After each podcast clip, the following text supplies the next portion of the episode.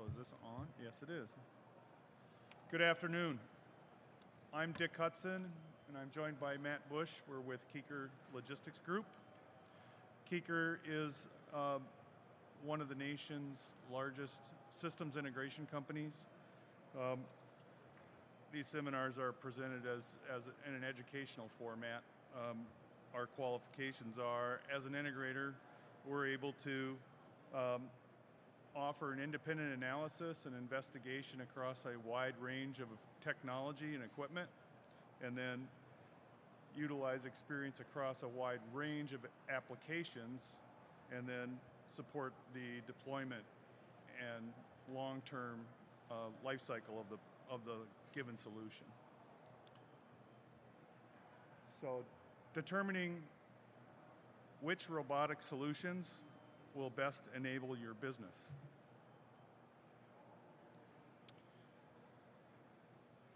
There are numerous challenges faced by your business.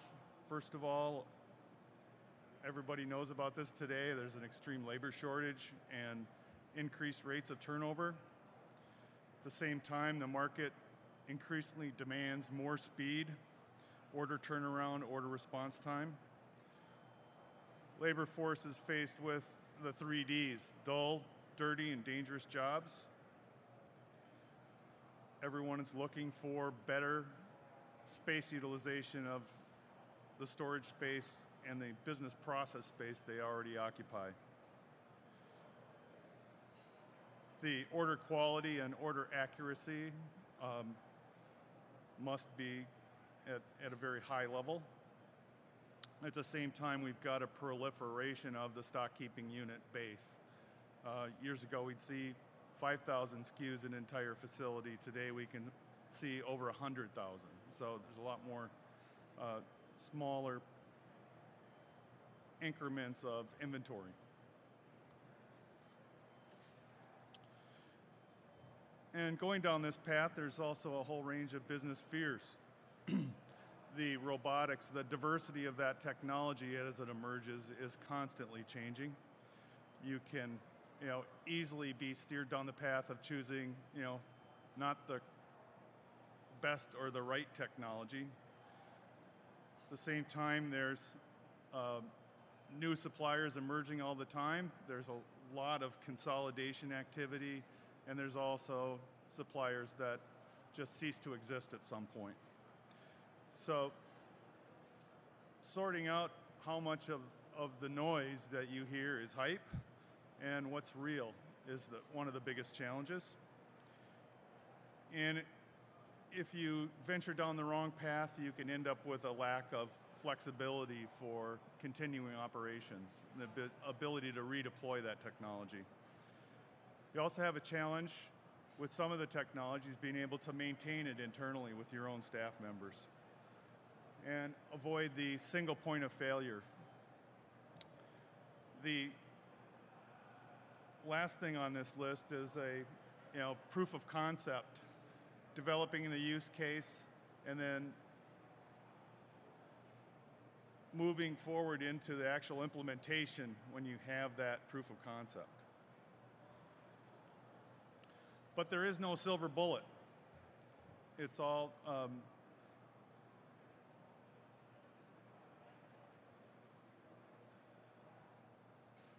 it's a uh, process that is multifaceted.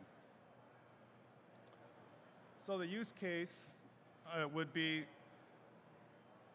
this diagram shows that your, your use case goals could be one or several of those, you know, labor, turnover, training time, increasing throughput, increase that space utilization, improve the safety and the ergonomics for the workers um, developing those, then you can identify which technologies and equipment present the best opportunities. Then sort through a selection process, again, narrowing down the members of that group, making sure that those use case goals are met through the entire process, and then initiating a pilot, and finally, the adoption and the deployment. Now, lack of apparent you know, focus on the use case is is the most common right reason why the the um, proof of concept purgatory exists.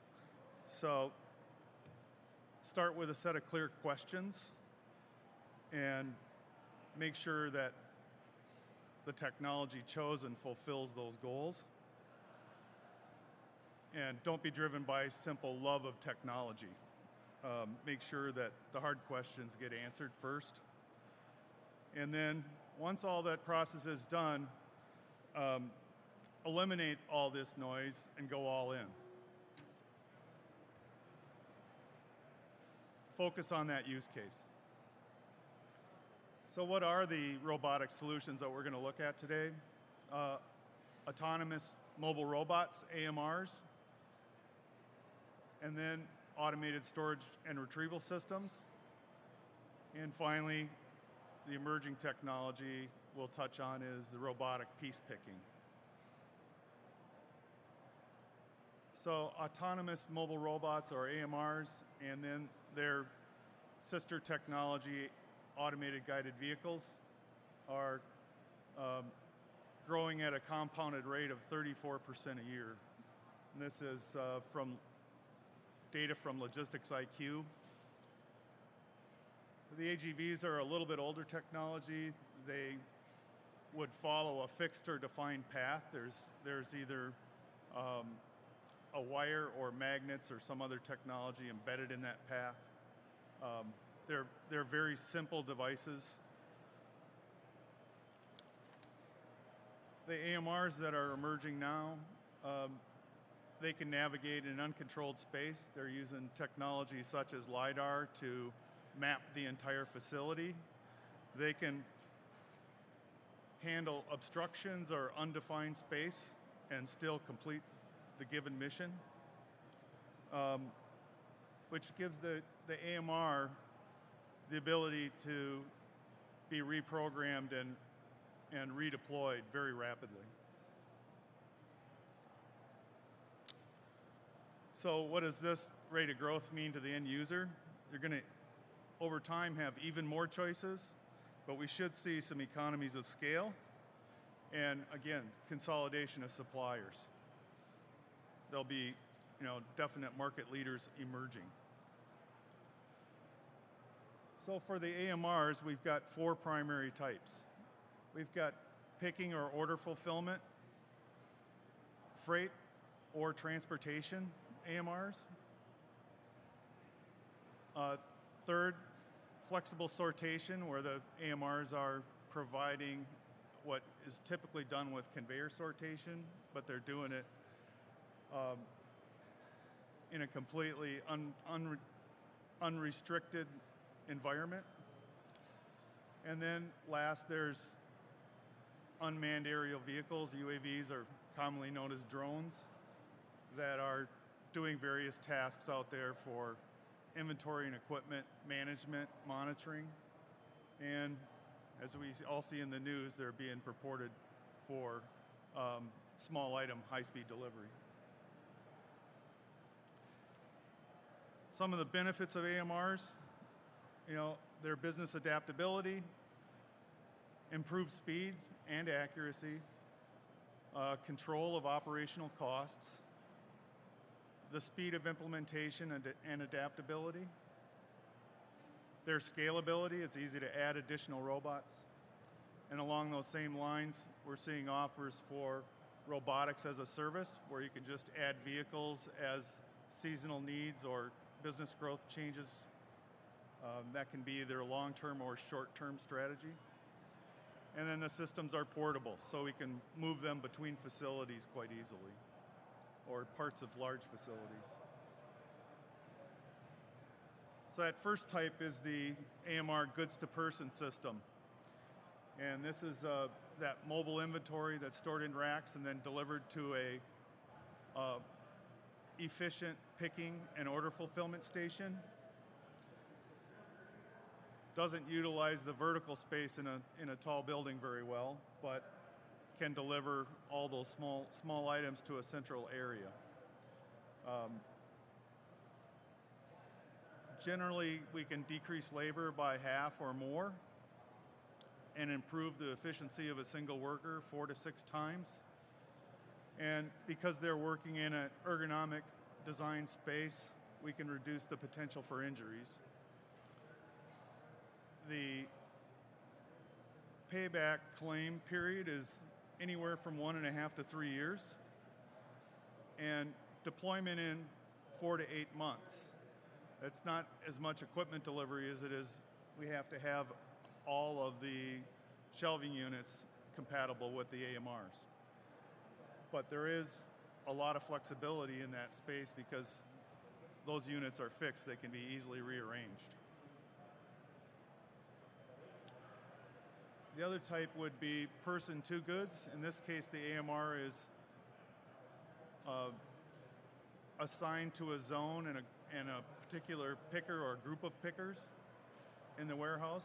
There's still the walking that's associated, uh, but it, it can be deployed to your traditional warehouse very quickly.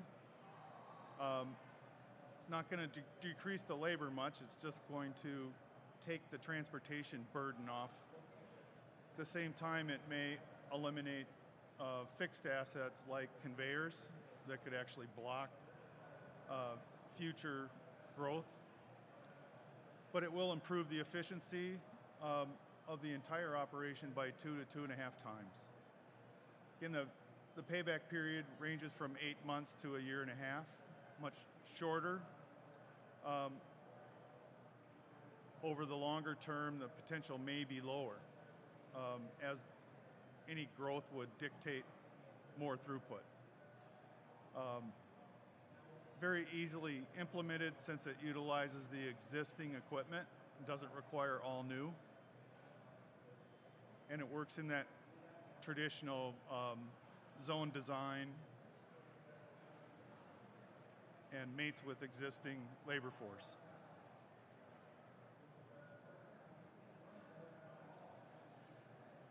The third type of AMR would be freight or transportation.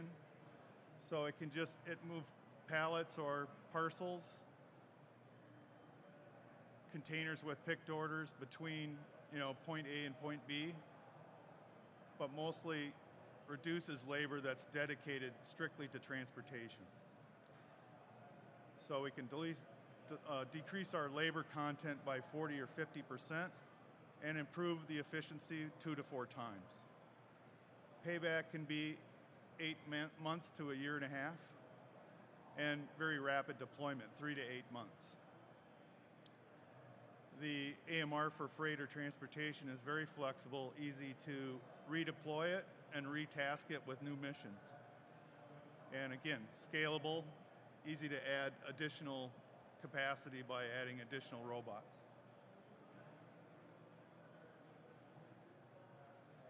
We'll go on to ASRS.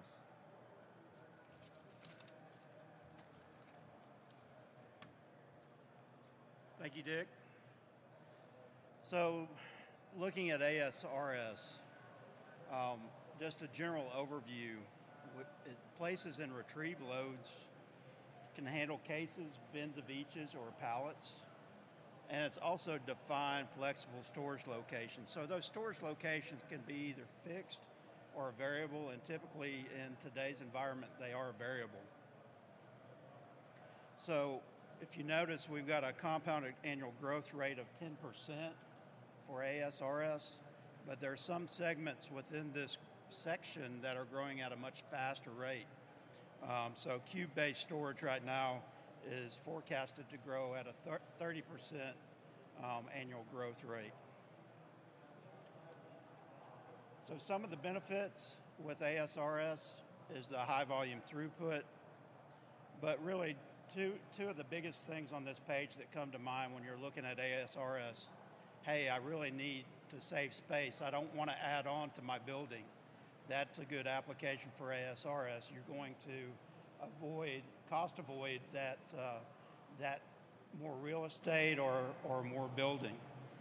Also, it's going to reduce, reduce the um, replenishment time, your processes associated with transportation.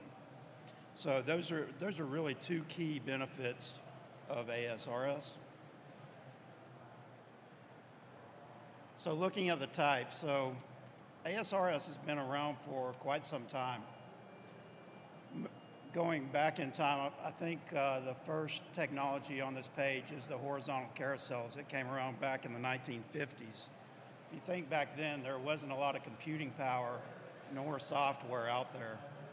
So as the software and computing power caught up, we saw much more um, different variations of ASRS. So really um, moving through the vertical carousels and the unit loads, those are really close behind those horizontal carousels. And then we started seeing mini loads and VLMs in the mid, mid 80s to mid 90s start emerging. So that's really when the um, PC and software were catching up to the hardware.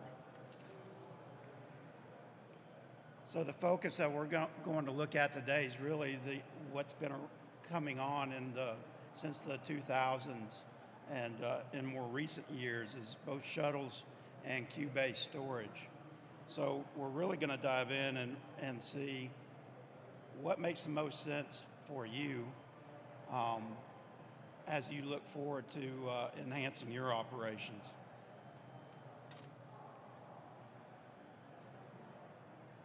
So, looking at operational factors. So, advantages um, from a cube-based storage that stick out is the initial capital investment and also uptime. So, with the cube-based storage, unlike the shuttles, there's no single point of failure. With the shuttle, you have a lift. If that lift goes down, you're use, losing that whole bay of storage that you've got behind it that's feeding that one lift. Also, looking at the shuttles, um, so it's got a couple of advantages over over the cube-based storage. Um, one of those is payload.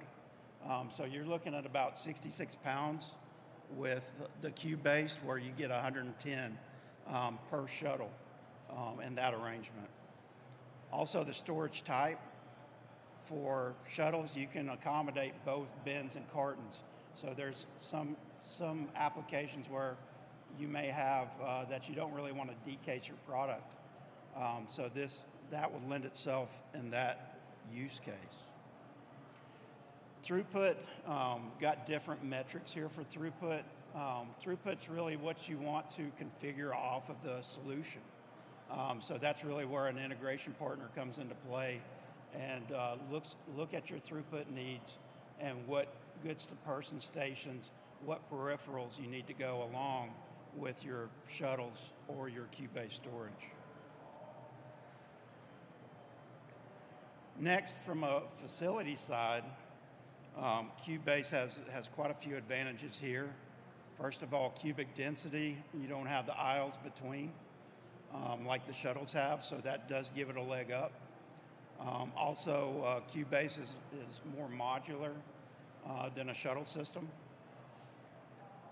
Also, additional conveyor. You've got to have additional conveyor to, uh, to make a shuttle system work. That's not necessarily always the case with a cube-based solution. So another advantage for Cubase is, uh, is the building, building type. So Cubase is very flexible as far as shape goes. So if you, uh, if you have a, a layout that you have a, a, very difficult shape or you have obstacles like columns in the way, Cubase is going to be able to build around those columns, be able to be flexible enough to fit in that shape that you have. So it's very popular for brownfield. Looking at from a facility factors, if you're dealing with freezers, Cubase isn't really designed yet, um, hasn't hasn't made it into freezer applications yet, where there are some shuttle applications that are in freezers today. So just looking at the, the key advantages in summary, so shuttles, you're going to get more of a high bay utilization. It does go taller than your cube-based storage does. Um, it is freezer capable and cartons capable. But looking at the uh, cube-based storage, again, that brownfield flexibility is really a key advantage It's easy to expand in most cube-based storage systems. You're going to be able to expand that system while you're running your current operations.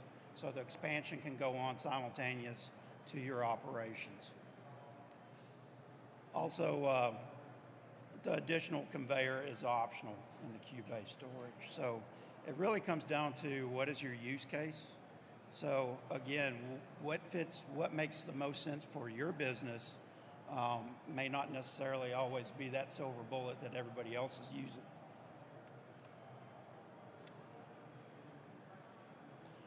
So moving on to order picking technology. So you see a lot, uh, a lot here at the show t- today uh, around robotic piece picking.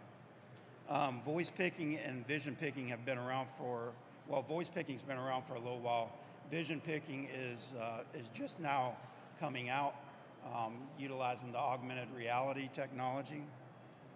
But looking at the uh, compounded annual growth rate forecasted for robotic piece picking, it's at 16% year over year right now.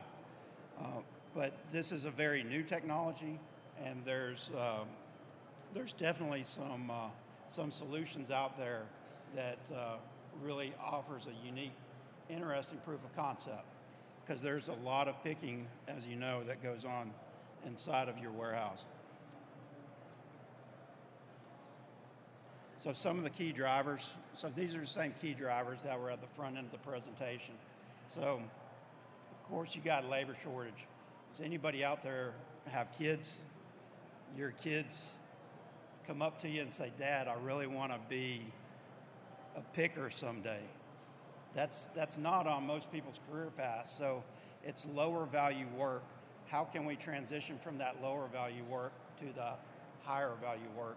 And this is going to be a key technology as we move forward um, to, uh, to, to, to be able to realize that and drive that. So when you're looking at a robotic picking system, there's really three high-level questions you need to ask. Is what is the strength of the artificial intelligence? What is, what is feeding their picking algorithms? How long have the picking algorithms been under development? As you know, with artificial intelligence, you need scale, and that scale is usually built over time. So that's definitely uh, one key question to ask. Also, what is the foundation of their vis- vision system? So there's a lot of, lot of advancement in vision systems today what what is it that's driving the feedback to that algorithm to be able to pick your your goods autonomously. Then also uh, robot grip, grippers and how much is a how much of a payload can they support? So again, uh, as I walk to uh, as I walk to this meeting, I passed probably three different uh, gri- gripper styles out there. Everybody's trying to mimic or duplicate the human hand, which is which is very difficult for robotics. Usually, those those more more of a gross movement or gross pick is uh, is a lot easier. When you get into those motor skills, that's that's where it becomes difficult. So, really, the robot gripper uh, is going to tell you a lot about the solution, and uh, and really the the different amounts of SKUs that it's able to adapt to.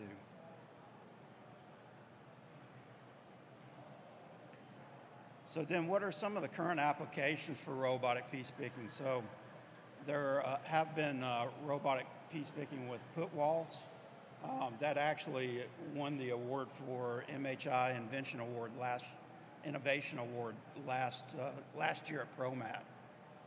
Also uh, sortation picking, so you're seeing seeing robots integrated with sorters that are picking off of them. Also, it's it's very useful in a in a kitting process. So you could have have a robot have uh, material set up in the round around a robot that's picking for a for a kit if you're selling your product in a kit fashion. Also, another another very interesting application is, is a put to a bagger. So this is this is strictly order consolidation, where where you're picking straight to a bagger and that's uh, that's something that the uh, the latest technology can handle fairly well.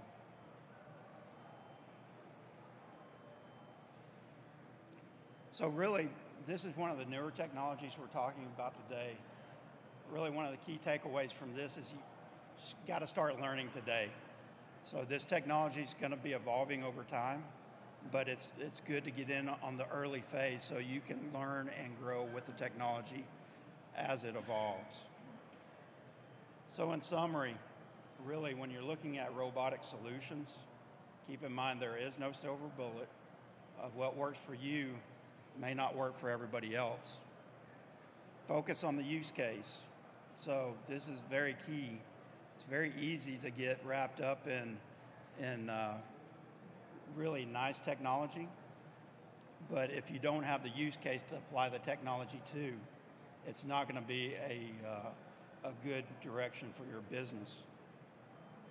And as I just said, start learning today. So as the as the technology evolves, it's good to have at least some of the technology in your warehouse so that you're able to learn with the technology and evolve as it does as well.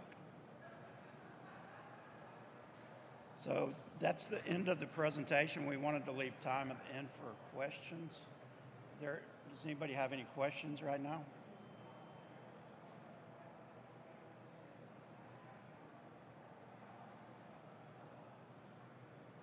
Just have a shy audience. Okay. So if there's no questions, that wraps us up. Thank you very much. And uh, just uh, in closing, the Kuecker booth is booth 7215. It's uh, really close right when you come in the door. So thanks a lot. Hope to see you soon.